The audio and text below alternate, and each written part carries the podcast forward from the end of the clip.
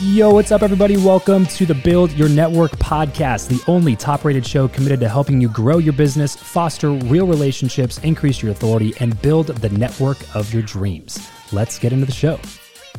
What's going on, everybody? Welcome back to another episode of Build Your Network. Today is a midweek mashup episode. For those of you who are not familiar with the show, the midweek mashup is our opportunity to look into the archives and find some really great past guests talking about one particular topic. So today we're talking about how to care for yourself. Okay, so we brought on three experts to talk to you about how to care for yourself. The first one would be Dr. Nicole LePera. She has an amazing story from clinical psychology work to now social media and online programs. Uh, her brand is absolutely exploded, but it's steeped in actual research. And again, not just somebody who's just like claiming to be a guru for the sake of claiming to be a guru. She's somebody that actually has formal training in these types of things and uh, brings some tremendous insight and is one of my uh, favorite, especially mental health professionals to follow on social media. So make sure you give her a follow as well. So Dr. Nicole LePera is number one. Let me bring in Lori Harder. She's the host of Earn Your Happy, a massive podcast uh, with a really big audience. And she talks a lot about mental health and physical health uh, over there on the show and has a fantastic brand overall, just really great person, fun person to be around. And this is one area that I genuinely respect her and appreciate her insight and uh, and thoughts about. So uh, Lori Harder is the second person, and then lastly would be Jefferson Bethke. Uh, Jeff Bethke is uh, in the Christian world and uh, is a Christian author. Wrote this book called "To Hell with the Hustle," and he talks a lot about hustle culture and how chasing these things and not giving yourself time, uh, room to breathe, and and and and space to care for your mental health can be really devastating over a long period of time. So uh, we thought that this would be a really fitting episode to bring Jeff's perspectives back into the episode. And so, if you're listening, please enjoy this episode on how to take care of yourself with Jeff Bethke, Dr. Nicole LePera, and Lori Harder. The reason for this show is basically to say, you know, our environment is what shapes us into who we're supposed to be the people we hang out with, the things we watch, the things we consume, all those types of things. But the one thing that a lot of, like most people agree with that, right? Your environment shapes you, creates you. But a lot of people don't take ownership of the fact that you have the ability to control your environment. So ultimately, it's in your control what shapes you. Because if you can control your environment and your environment shapes you, then you need to take purposeful action to set your environment up in a way that's going to make you the person that you want to become or turn you into the type of person that you want to be um, um, more of or just allow you to be who you really are and and uh, and then find people who resonate with that version of you because I think that I think that's what I think that's what a lot of people go throughout life just kind of searching for this thing because their only iteration of who they are is the version that everybody else told them that they should be for the first 25 years of their life. And uh, they never took the time to sit down and figure out who am i and then how do i find an environment of people and things and culture and content to, to like help me be more of who i am I just want to speak to a point you said too, because I think it's really important and why I call this movement self healing. We all want to change in relationship to others, though, in my opinion, the change really does come within. So, changing the relationship we have with ourselves, right, with even our physical bodies, our emotional bodies, and then how we express that self to others really does begin from the inside out. So, while I say we change in relationship, the work also begins internally, where we begin to just show up differently for the first relationship we have, which is with ourselves. And then that translates outward. Love it. I, I got to ask you this question, Nicole, because it's the kind of the staple question of the show. I've asked every guest that's ever come on. And with your background being heavy in education, but then also the conversation we just had about community and people, I'm curious to hear your answer here. Who you know or what you know?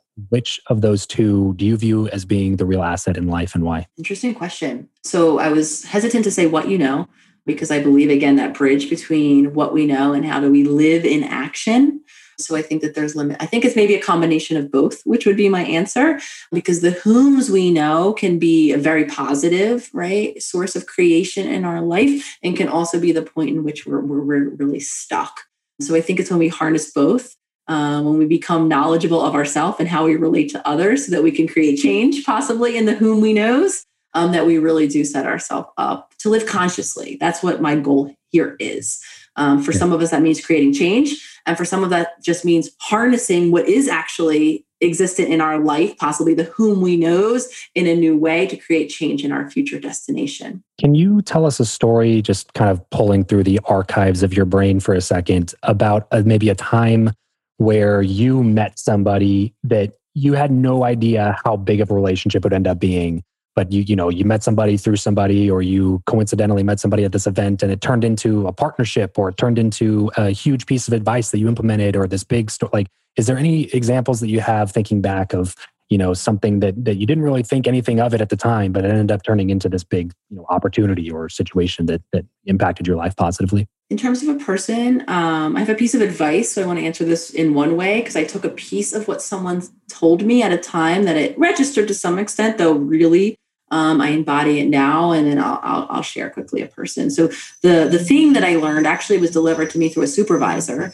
a clinical supervisor, and that person said something very simple to me, um, and it was actually around anxiety. So something I had very intimate relationship with. I imagine I was talking to the supervisor about maybe a client that also too had anxiety. Long story short. Um, this supervisor urged me at that time, knowing that I had my own experience with anxiety, for me to never assume what I imagine the client needs. So the example was if you have a client sitting in front of you, Nicole, and they say, I'm anxious, don't just allow your brain to map on your version of anxiety for that person. Ask, and, and obviously the suggestion then followed to ask directly, oh, anxiety means something for everyone, Janet. What does your version mm-hmm. mean? So in that really little moment, I've revisited that so much because for me, that highlighted a very important part that's very in, in part of my work now, which is the subjectivity of all of us. We're all assigning meanings. We're all viewing the world through filters, typically ones that are colored by our past experiences, um, that are also coloring than our current experiences and our relationships, keeping us trapped in that past. So that's something I revisit often. Um, and I've incorporated it now into my daily life, always reminding myself that you're subjective and I'm subjective. I'm constantly coloring everything that's happening. So the more I can expand and create space and make choices right now, instead of just allowing whatever perception I've been applying to all of these situations, then I can allow myself to create change. So that was really impactful. And I carry that one with me. The person I think that that really, you know, that really kind of shifted things for me is is my current partner. Um, when her and I met, we were both in some very early stages of awakening, if you will, realizing from a trajectory, a long history on both of our ends of relationships that didn't work. Um, we both showed up to this new relationship space with the conscious intention that we wanted to do things differently and we wanted to grow and change in evolution. This was our idea of partnership. And at the time, you know, we were both caught in a lot of habits and patterns that weren't serving either of us. Um, we were very opposite in a lot of those habits and pattern, causing, as a lot of us do, you know, points of, of eruption. Um, but the reason why I point her out is for two reasons. One, not only was she the person who we became conscious and really, you know, explored ourselves and created change both personally and as a couple together. She is a person who, before I could, she saw a self in me, a person in me, a future person in me, if, if you will, that I actually fought tooth and nail against. Um, hmm. Caused a lot of conflict early on. You know, she would see things and call into question my limiting beliefs, things that I would tell her I can't do. You know, stop saying that. That's not who I am. And she always held space for the possibility that it was. Hmm. And as much as I wanted to knock her out, her name is Lolly in the beginning of this journey, because it challenged me and, and it was very difficult to, to have that space held um, because all I knew of myself was not that person. Hmm, yeah. um, that was the most challenging, in my opinion, though. That is what I now hope to offer others. I hope to be the person that's holding space for a future that's different. Even if you don't believe it yourself in whatever area business, your personal life, your relationships she held that space for me she allowed me to walk into and to create that future self for myself. And in my opinion, like I said, that was so incredibly impactful. And talking about relationships as well, a lot of people in our lives hold on to older versions because that's all they know of ourselves. We right. hold on to older versions of ourselves. So again, wrapping back around to, to what Lolly offered me, continues to offer me, and now what I hope to offer people is that message of empowerment, that space to question, to wonder if a future can look a little different. How can we ask ourselves those types of questions in a healthy type of a way? I don't know. Let me let me kind of expound on what this question is because um, what you just said is highly impactful, and uh, I think that it it uh, gives people the room to change things about themselves that they don't like or things about themselves that that might be blocking them from becoming the ultimate version of who they see themselves to be. Uh, but a lot of times it can be really difficult or scary to think about changing in a big way. So uh, when, when I ask that question, I'm saying, like, how can we question who we are now without losing touch with reality? Because I think there's a, a, a line almost where some people go overboard, and then that's when that's when they become like this version of themselves that can't even function in society because they lose touch with reality and view change as this you know crazy you know does that make sense? Like the, without stepping over the line how do we healthily question who we are now to make a better future? Hope that question makes sense. Yeah well, absolutely absolutely. And, and i, I want to begin to answer this question by acknowledging quite universally that us humans don't like change. We actually evolutionarily are, are wired to stay within those familiar bounds, stay within those familiar neural pathways, because to our subconscious, which directs our daily happenings from our thoughts to our feelings and our behaviors 95% of our time, to our subconscious, something that is new could be possibly life threatening. So we have an evolutionary desire to stay within those familiar bounds, which is why when change is either created for us, like we're all living now with 2020, our lives look drastically different, we had no choice, to when we actually believe we want to change, right? We, we create the intention to do something different. What happens for most of us is we feel that instinctual pull back to the familiar. We, I term it resistance. We either get the litany of reasons why in our minds not to do things, we feel uncomfortable, and before we know it, we're right back there to our old habits and patterns. So I speak of this and I'm offering this here because I know that you know that, that return to things that aren't working especially for those of us that are insightful that are aware can be one of the most frustrating even shameful experiences. So i just want to acknowledge change is universally difficult. It's incredibly helpful that same kind of pivot mindset that we were talking about earlier when we talked about our goals having a healthy awareness of that which is right? Being honest with ourselves is part of it. Seeing ourselves clearly right? Not delusionally painful honesty, observing and witnessing the habits and patterns that aren't serving me, the less than shiny parts, my shadow, all of the things that maybe I was told to hide or to repress. Allowing that to come up into consciousness can be incredibly uncomfortable, which is why maybe some of us overcompensate in a different direction. So it's that balance, right? We have to make space to be really honest with what's there. And so, whether all of the discomfort that comes along with seeing very consciously and clearly that which is, and then also creating the opportunity to create a future that's different. So it's that pivot point still, acknowledging what's here and maybe what brought me here while having a healthy awareness of where it's possible for me to go. And a lot of times, like I said, we overcompensate, we get uncomfortable, and we don't really want to see and those habits the ways that we have avoided for so long worked for, for for to some extent at least thus far how do you think people change? Like what's the number one instigator of change especially when it comes to your belief in who you are? Like you you're you, the way that you see yourself the who you believe yourself to be. Because ultimately regardless of intrinsic truth right we are who we perceive ourselves to be because all that really matters is our perception of who we are. So, how can we, like, how does someone start to make change in the belief that they have about themselves? I guess is what I'm asking. I believe the foundation for change is consciousness, is seeing that which is there, is creating the space between my old habits and my old patterns, is becoming aware. I believe that no change happens without that because what happens is we go back right quite instinctively into that autopilot so creating for many of us it's, it's a new habit of being conscious to ourselves each and every day, of showing up as the witnesser, as the person who can begin to make new choices, is where change begins. We don't change because most of us, we have insight from that very conscious part of our mind. We plan to do better at this future time, but by the time that future time gets here, I'm right back into that comfort of that familiar, into those autopilot patterns and I'm not actually able to execute the change. So you'll hear me talk on and on about the importance of becoming foundationally a conscious being,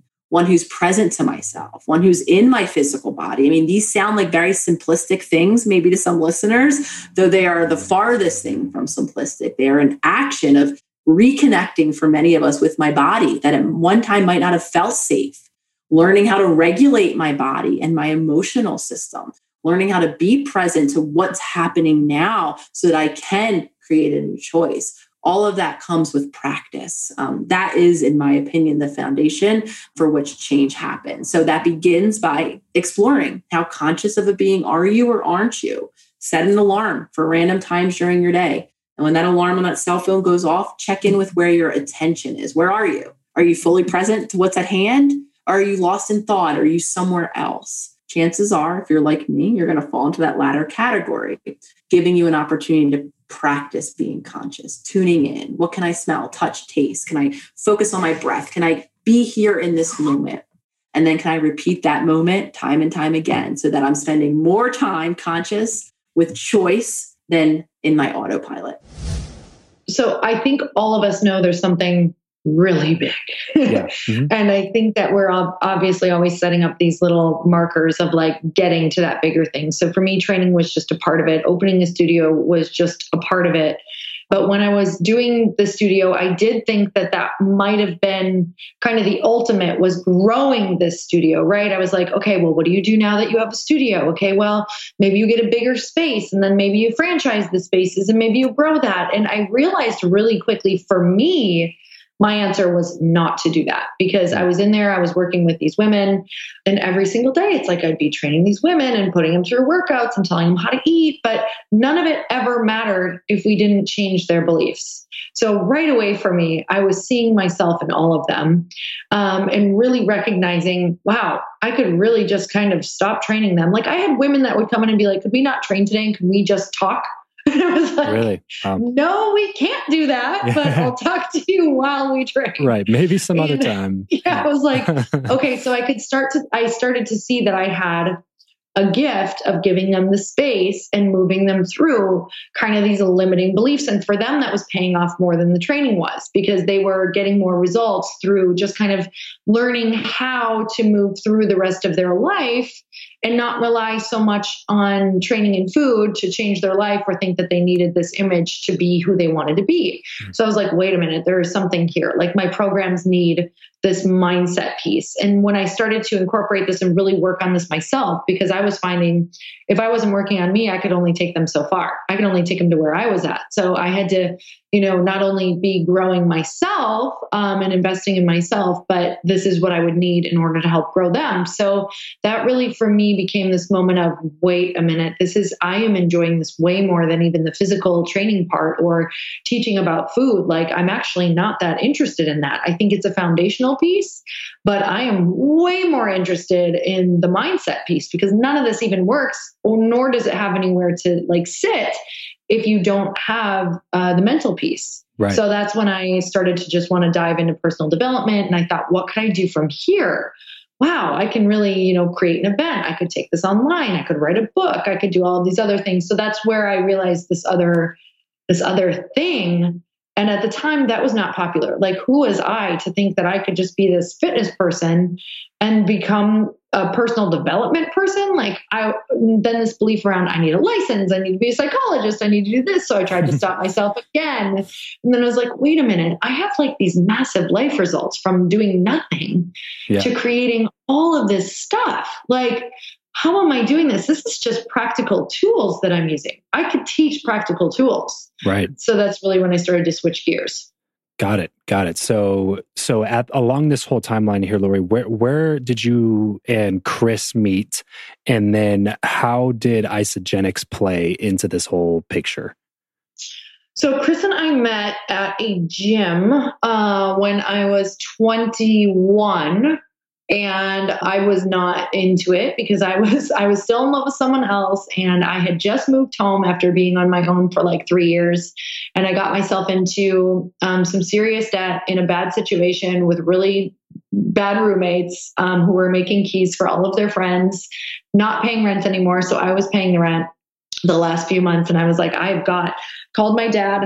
I was like, hey, I, I need to come home. I need to make some money. I need to get out of this situation that's going on here. He didn't tell my mom what was going on, basically, because, you know, be, having a religious background, my mom still thought that it was all, everything was all good and, and things were not happening outside of that. Um, that we're Right. not Mhm. you know in line with with that uh with the religion so he's like okay just come home you can work with me so he does kitchens and bathrooms and i had worked with him uh, before when i was a teenager and so I went back to installing kitchens and bathrooms with my dad.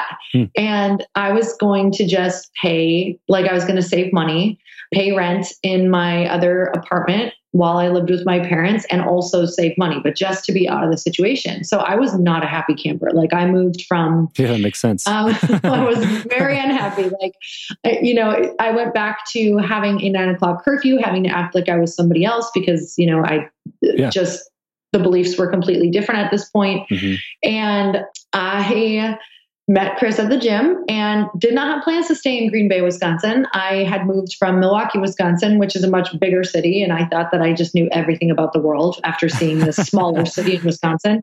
And I, I, I meet him, and he, unfortunately, he was just a victim of really bad timing. Um, I had had, because it was a small town and they never see new girls there, I had had two other guys hit on me right before that. And I was like, where am I? Like, this does not happen to me. Like, this never happens. So, what is going on? He, had, he was the third one in like 30 minutes. And I was like, that's it. I can't like be at this gym. So he comes up and he's like, hi. And I'm like, hi. and I was like, bye. so, so he immediately thought I was rude because I just Oh, couldn't. man. I was like, I was in a bad place. I just wanted to be there and work out and make money. And I was like, what is going on? So, anyhow, that's how I met Chris. And we ended up finally, I see him at the gym over and over. And I'm like, this guy's really nice. He's, he seems like he's got great intention. So I went up and introduced myself to him. Um, we became friends. We just started talking and, and hanging out and being friends. And he was this person that like I could just talk to and laugh with and I didn't have anyone there. And it was it was this amazing relationship where when I didn't have this intention or these expectations it was like the first time in my life without any of those things. It's incredible at what you can connect over. Yeah. and he just had this brilliant he was a brilliant business person and also just so uh so full of life and interested in life and interested in more than just even where we were at like he was a dreamer and i was a huge dreamer too so we connected over that and we were probably friends for like six months and then it turned more into a romantic relationship wow. So this is something. So you guys have been together for quite a long time, then, yeah. uh 16 years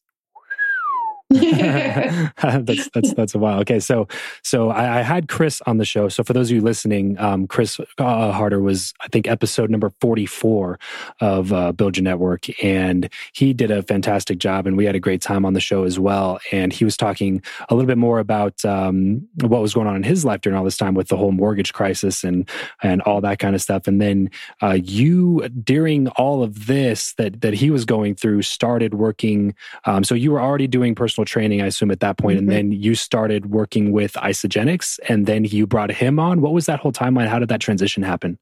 Oh, when did that? So we're like the thing about Chris and I is we we struggle with timelines. Timelines. So stay with me here. So let me see how old I was. all right. like some people are numbers people, and he and I are like, I don't know, was that three years ago? People are like, that was like six years ago. Whatever. Um, so I think we found Isagenix when I was. God, I want to say I was 28. Like, so I think it was like two, uh, hold on, let me think, 2008, 2009. I think it was 2008. So I had, he had lost his job. Mhm, Um, I had had to start that studio. Mhm. I was, I wanted to be a, like a fitness celebrity, a fitness mentor, like a fitness icon. Like that was the big goal Okay. and I was training in, I had started that private studio. I was training down there, and one of my clients um, knew that this was my my dream. And I also was at this point where I was really struggling with fitness competitions. I competed for, I think, about four years at this point, and I I had placed really well in the beginning, and then it just went downhill because I got really extreme with the diet. And um, with that, with the extreme dieting, I ended up um, also putting on weight and my body was just like shutting down. And i'd gone to a competition where i it was kind of like this moment from my coaches of like you need to do really well here. Like it's just you know your time. And i ended up doing terrible. Like i almost placed in the last like it was like 50 somethingth place going from like placing in you know second third fourth fifth to like 50th place. And i just was miserable. I felt awful. My body was like massive backlash. It was not responding. I didn't didn't feel good. My hormones were totally out of whack.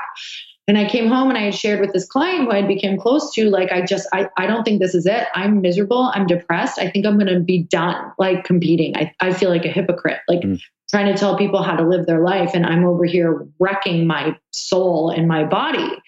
And she's like, okay, I, you know, you know that I use this product. Like, you should just give it a try. I think it'd be huge for you. I think that it could really help reset you. And she told me about it for like six months, but it wasn't until I hit rock bottom that I was open to it. Hmm. So I started using it, and I'm not kidding you. Like three days later, I, I felt like a completely different person because number one, my body was getting totally different nutrition. Number two, it was actually getting nutrition. I wasn't eating the same damn thing over and over and over again. Right, right. I mean, you guys, at this point, I was eating like chicken and mustard and like plain broccoli, like every single meal. And then I was binging on the weekends. So that's not working. That's an eating disorder. Right, um, so I had I had to break the cycle. Like I completely had to break the cycle and find something that actually fueled me for a while until I could reset mentally too. And what happened from there was I had a massive transformation emotionally. When you can change someone's emotions, like and make them feel happy or feel energetic, you have just completely rocked your world with something. So this was in great, this was like so this was such a pivotal moment in my life. Like it, compl- I can honestly say that this was a moment where I felt like my life had shifted and like I had saved my life, mm-hmm. um, where something saved my life from where I was going. And for me, that was it. I was like, everybody needs to know about this. I know so many people struggling with their food, with with not getting the nutrients that they need, with not um, getting all the vitamins that they need. So for me, I just declared it. It was like, I have to tell everybody about this. And that was a little bit down the road after actually winning. I won three world championships in a matter of a year. And I wasn't really sharing much about Isagenix yet because the coach that I was working with at the time was like, no supplementation, like you have to be all natural. So I was like freaking out because I was pretty impressionable and I was like, I don't want to wreck this relationship. Mm-hmm. And the industry was like not into network marketing at the time. You wanted to be paid by all these other products. And I thought that my career would be ruined if I did network marketing because that was really kind of what was being said without being said. Does that make sense? Yeah, like it definitely. was like, an unspoken like if you sell your soul out to network marketing like you're not going to get ahead in this career. Right. so i was like i'm definitely not doing that. And then finally i thought i am waiting for someone to validate me and tell me that i am good enough. And i had this moment of i could like just create my own business yeah, just do that myself. Yeah exactly. Yes Right. But the, there was a lot of backlash in the beginning, and I just thought, stay stay true to what worked for you. Like this was my truth. It changed my life, and what I was doing was not working. Yeah. And you know what? Even my career, I was maxed out. Like I was trading time for money, and I was maxed out. And I had big visions, and they were pulling me. And where I was and what I was doing was not going to cut it. So you got to look at your life really close. And I had to look at my life really close in this moment of what's my life going to look like in five years if I keep banging my head against the wall? Right. Like I'm going to have a massive headache and I'm not going to be anywhere except going backwards. So I thought I have to I have to just go to a place where I have never gone before and have faith. Like I have to trust the people who are on the other side of this in this company yeah. and creating these businesses and all of these entrepreneurs who have gone before me who say it's crazy. It's hard. You're going to, your relationships are about to get rocked. Your marriage might get rocked. Your life might get rocked. But you know what? You're, you're going to rock your own life anyway if you don't do these things. So I had a massive, just, it's one of those burn the boats moments of right, right. got to be all in or you're all out. It's not going to move the needle. This episode of the show is brought to you by Indeed. We are driven by the search for better. But when it comes to hiring, the best way to search for a candidate is not to search at all, it's to match and match with Indeed. If you need to hire, you need this platform, guys. I'm telling you, Indeed is your matching and hiring platform with over 350 million global monthly visitors according to Indeed data, and a matching engine that helps you find quality candidates fast. Ditch the busy work and use Indeed for scheduling, screening, and messaging candidates so you can connect with those people even faster. And it doesn't just help you hire faster. In fact, 93% of employers agree that Indeed delivers the highest quality matches compared to other job sites, according to a recent Indeed survey. And look, guys, one of the things that I wish I would have used Indeed for is this matching service. You can search and search and search and search and search all day long, but to actually be presented with quality candidates like like like hiring a a recruiter for you that's presenting people that has actually done the work to vet them and uh, bring quality people in front of you that work by itself is uh, the fact that it's done by a software instead of like a team of high quality recruiters is is pretty insane. So they leverage over 140 million qualifications and preferences every single day, which is why Indeed's matching engine is the best one that you can use. It's constantly learning from your own preferences. So the more you use it, the better it gets at doing the job for you. Join more than three and a half million businesses worldwide that use Indeed to hire talent fast. And listeners of this show will get a $75 sponsored job credit to get your jobs more visibility over at indeed.com slash Travis. Just go to indeed.com slash Travis right now and support this show by saying you heard about Indeed here on the podcast. Indeed.com slash Travis. Terms and conditions apply. If you need to hire, you need Indeed.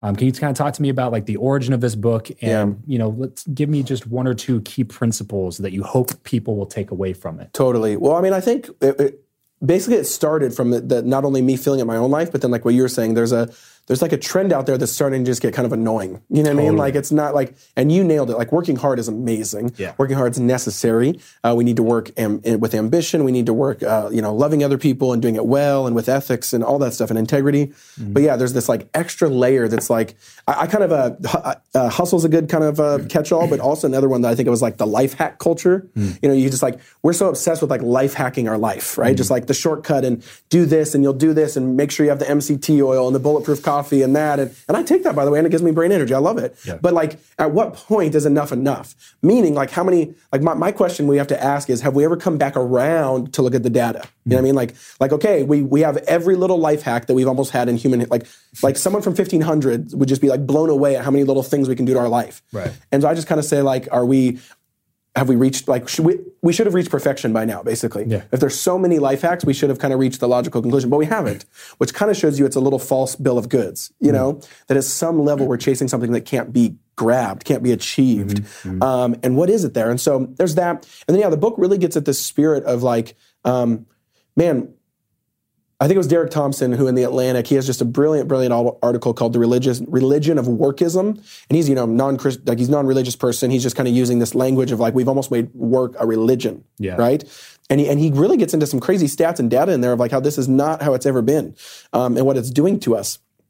And he has this cool phrase in there. He goes, you know, for all of human history, work was always about making things, but for the last forty or so years, work is now about making us. Hmm. And what he says is we are in a very unique culture where we now, we're the only culture in all of human history where work is now no longer about material production, but it's about identity production. Yeah. It's about literally, we don't even care about our job as much. We care about what the job does for us, like in our soul, yeah. who it's making us, who it's forming us into be, because we have some idealized version that we're trying to push towards. And, and who that, we who we who we like want to be perceived as yes. by other people. Yes, and so then that that is, and that's an identity. It's yeah. it's who am I? Yeah. We're trying to answer the question, who am I through work? And I just think that's a very very very bad thing to do. It's dangerous. It is really dangerous and too much pressure, right? Mm-hmm. Like you know, work is when it's about making things. That's great. Make things, honor those things, honor that job, be the best you can at that job. But when it's about making us, then that becomes corrosive and toxic on your soul. Yeah, you know, uh, Simon Sinek recently wrote a book. Love him, by the way. The Infinite Game. Yeah, he talks about that how how we're playing this we're playing this game of life like it's a like it's a finite game. Like yes. Uh,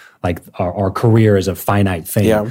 and it's not it's not a finite game there, there is no winner or loser clear Yeah. rules that are Yeah. done and, then that's the same thing that you were just talking about Yeah. is that we're we're trying to we're trying to get other people to perceive us to be a certain way based on what we think is going to elevate our status in their Mm-hmm. Eyes when there's no like specified rules for what matters Yes. right because some people might be like oh your salary matters other people Yes. Mm-hmm. might be like oh your job title matters oh your impact matters so we're like we're trying to build this life that impresses all these other people without even having a tool Yeah. to measure, Measure the actual success. totally. Like we, we don't know what that means. We're just like Totally. all competing in this thing. We've all picked out our own values that we perceive to be important. Yes. And then that's what we try to portray to other people. So if you view that like making money is important, Yes. then you're going to cast that on me. And because I don't make as much money as you do, Then then, it- the scales- you're just going to be like, well, you're down here, I'm up here. Yes. Right. But I might look at you and be like, well, I just, I do more charity work. And, Yeah, and that's what matters to me, you know, and, and you're all you care about is money. So I'm going to mm-hmm. elevate my status above you because I'm a better person than you are. Right. Totally. So we all have like these fake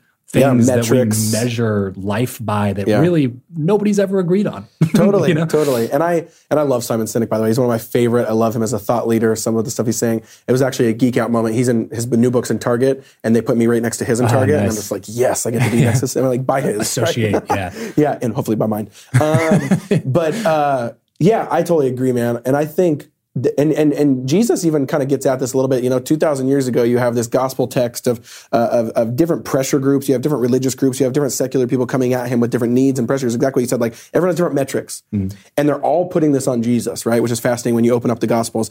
And then clearly, there's even a couple stories where that pressure starts to collide. And then Jesus says, no, no, there is a metric. There is one. It's not all the ones you're saying. It's not all of this. It's not all that. And then he basically says, he says, you can sum up the entire law in this. And it's that you will love God and love neighbor. And I'm like, man, that is a good metric, right? Mm. To love, to love God, the person in whose image you are made in, but then also to love each other. Because when you're loving each other, then you're not getting into those false sense of metrics, like you said, where I make this, you don't. I do this, you don't. Um, and I think that's just fascinating that in its own way, 2,000 years ago, that was the same problem, just in a re- really recapitulated way. And I love how he answers this. No, no, it can, it, there is rules, there is things, but it can be summed up in one center, and that's love other people, right? And then love God and, as, uh, and love your neighbor as yourself. So I think that's huge. Yes. What, what are a couple other things that you talked about in the book? So the book, yeah. So first couple chapters, I would almost call the diagnosis, the problem. Uh, you know, there's already been some people mes- messaging me and uh, laughing that like it's rated. You know, uh, I don't know how to say it. Like it's like you know, it's kind of it's when you go to the dentist, it's painful to get the cavity part, and they're always like, oh, that's a little too painful in the first chapters, but hopefully it's the solutions the second half. Right. And because we have to, you have to truly know the problem, by the way, to know how to solve it. So I think that's why I'm really uh, trying to put some teeth on those first couple chapters, and I go all the way into like industrial revolution. I go back to the invention of the light bulb. I go back to our invention of time, and all of these things actually are significantly putting us in our moment right now that we don't realize because we're 200 years past it. And when you wake up and you're, you know, and you're an adult, you're like, oh, this just is what it is. But it hasn't always been that way. What are the ramifications of that? So the devil into that. But then the whole rest of the book is kind of a solution. Every single chapter, I think the last five or six, is what I try to argue for. Uh, uh, five or six practices, I call them, that if you can institute those, they're they're really really good acts of resistance against the problem. You know what I mean? So like uh, things like silence, things like honoring a true Sabbath, like a true day of rest, like turn off your phone, stop working. Um, uh, you know, which culturally, religiously or not, America used to do. Fifty years ago, you try to go find something open on Sunday. Good luck, right? Whether you're a Christian or not, that's just that we we understood that you need to shut down. Right. Um, and so yeah, rest. Sabbath. I even talk. There's a whole chapter on obscurity on there. Like if, especially with people with platforms, you know, like us and stuff like that, we need to be making a concerted effort to like hide sometimes. And that's a weird way to put it, but we do. Like we do not need to be out in front. We do not always need to be seen. We do not always need to be known because that does something to our soul, where you become this cropped, edited version of yourself that's not actually a true, robust human image bearer that you are. Yeah, totally. Um, so yeah, so yeah, I've been, bunch in of that, I've- I've been in that position before where like you're almost selecting Mm-hmm. daily activities based on like what's going to look best on your Instagram Totally. or whatever. You Yes. know, like what, what do my followers want to like, Yes. And that- what do I want to do today? Exactly. and I think that's a really good point because there's a tension there too, because I think it's totally fine and fair to share our days, to say where we went to for mm-hmm. fun and all that stuff. totally. But here, that is the, the corrosive one is when you start actually crafting your days backwards, mm. meaning, I, meaning what do I want to share? Then I'm going to go do that. That's different than I went and did something and I'm going to share it, right? Yeah. Um, and I think there's actually levels of both of those where sometimes just turn your phone off, phone off anyways, don't share. But the other one you said is even worse of like, yeah, we, but we don't realize we do it because the more you do it, you start to do it more, right? Right, You start yeah, to it's- literally craft activities based on how Instagrammable they are, and that's just a weird place to get at. yeah, just this self perpetuating cycle. That, yeah, just drains your soul too. Totally. You, know, you don't, like you said, you don't realize it until Yes. like a few months later you wake up and Yeah. you realize you're not doing anything. Well, my well, and here's what it does: it dehumanizes and also completely devalues the entire experience in a way where it becomes more commodified. So we live in Maui, Hawaii, and I see this all the time, and I crack up, but it's also really sad. Where like literally, it's kind of that classic, you know, Instagram husband, Instagram wife thing, where like we'll be walking. I see it almost every single day, and then people just want that classic Maui picture, Oh, yeah. right? Just like they're on the beach, and and literally, I've seen so many times where like this girl's in her bathing suit or whatever, and you can tell they just got to the beach. She gives the phone to the husband. She goes and walks to the edge of the beach and kind of does a pose or a strike or whatever, takes the picture, and then they leave. and then they bounce. Yeah, exactly. I'm literally like, and I'm, I'm not even, I'm not even, I've probably seen that over a hundred times. Where the end, so, and then now think about all the way through. Okay, so then you know you're her friend, and you get on Instagram a couple days later, and you see this picture. It looks like they had an amazing time on the beach in Maui. No, they didn't. They did. They literally didn't even spend five seconds on the beach. They didn't swim. They didn't talk. They didn't hang out. They, it was literally a manufactured moment, and it's just so weird, right? Like to like see the picture, but then also see how that picture was got, you know. And so yeah, but we do that more than we think. Yeah, what do you think that does for uh, culture in terms of like, I, I, I we, we just had our first uh, kid. Uh, Yeah. He's about six months old now. Congrats. Yeah, thank you. What's you. his name? That Cameron. Cameron, cool. Yeah, so a lot of this stuff is now in my mind, 100%. and it was not before. Yes. Um, so what what do you think that does for culture in terms of kids' self esteem? Like not necessarily like I'm like I'm a grown adult, Mm. Totally. right? So we can handle when little more. Instagram came out. Yeah. I was I think a freshman in college. Totally. you know. So like uh, by the time it was there, it, my feelings weren't as attached Yeah, it's to it's gonna it. be And- native to them, natural to them. yeah, as a kid, like you, if you grow up with that and Oh, yeah. you're seeing that kind of stuff, you know, well they they're here. You- You're you're seeing everybody's highlight reel Yes. and not seeing any of their failures, and you're comparing your failures to their, Totally. like mountaintops. Totally. What does that do? Oh, there's so many different ways I, I like to answer that one. I think one, what I would say is, yeah, what it first does is it just commodifies all of our experiences that shouldn't be like human experiences can't be measured or distilled in a laboratory, but we're kind of doing a pseudo version of that when we do this. It's like we want to p- make it transactional, make it commodified. So that's the first thing I would say. Second thing is, yeah, oh, I'm going to get this stat wrong because it's I just read it, but it was something to the effect of like I just read it the other day, where it's like your anxiety and your depression like dissipates by like 50 percent if you like in people that they measured turning their phone off for a week or something like that. You know, what I mean? like mm. they basically just said get away from your phone and see if that actually changes your mental health. And lo and behold, it changes your mental health. Mm-hmm. Right? It's literally and mental health is serious and is internal, and there's ones that's way more chronic and way more serious. So it sometimes can't be solved by turning off your phone. But there's a lot on like this low grade level that I think 100 percent can. No, well, it, it it has to be right? Yes. I mean, the U.S. is the most culturally advanced country, arguably in Totally. the world, right?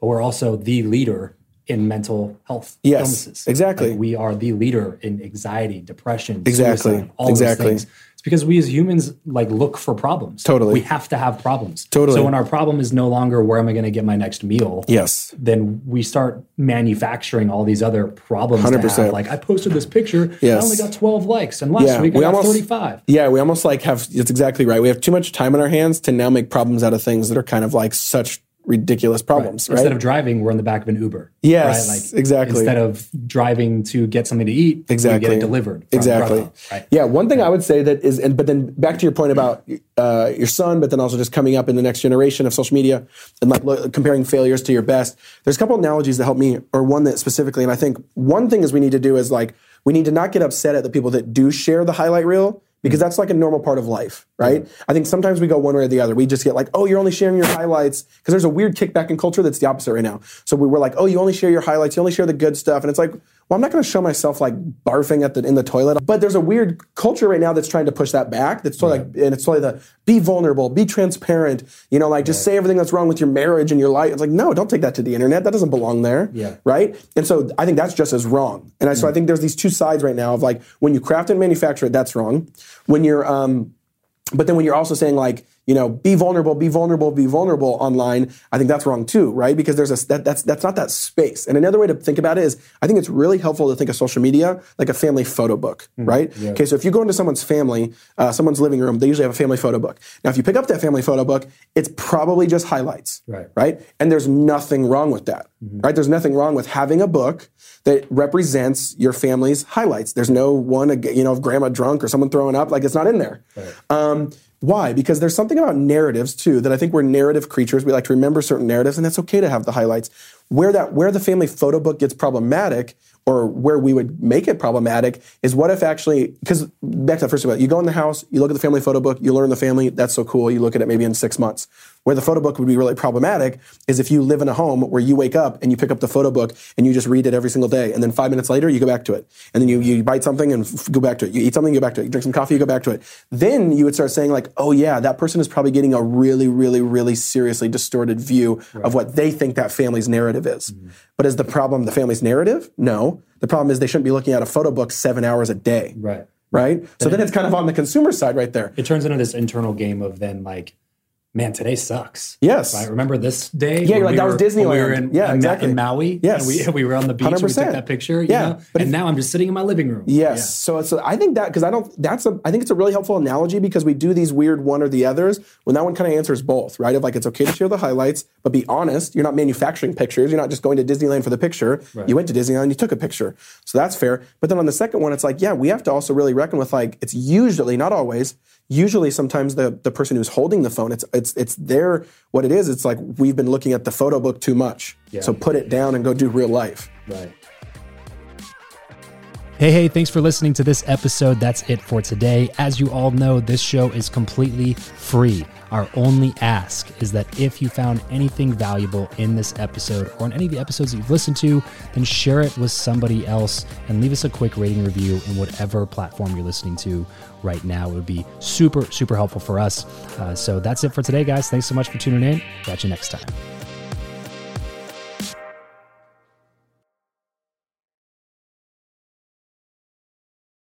Cashback is not available on gas in New Jersey and Wisconsin. Hey, good morning. You're heading to the airport, right? Yep, thanks for checking. I like the car. How long have you been a rideshare driver? About three years now. I really enjoy it. Isn't it hard to make money these days with the price of gas being so high? Not for me. I use Upside, the free app that gives you cash back for every gallon of gas you buy. Wait a minute. Are you saying you actually get real money back when you get gas with the Upside app? Yep, I get real cash back every time I get gas. Does that actually add up to anything? I'll make around 200 to $300. Wow, that's serious extra cash. I'm downloading the Upside app now. Download the free Upside app now to earn real cash back every time you buy gas. Use promo code CAR for an extra 25 cents a gallon bonus on your first tank. You can cash out anytime right to your bank account, PayPal, or a gift card for Amazon and other brands. Just download the free Upside app and use promo code CAR for a 25 cents a gallon bonus on your first tank. That's code CAR.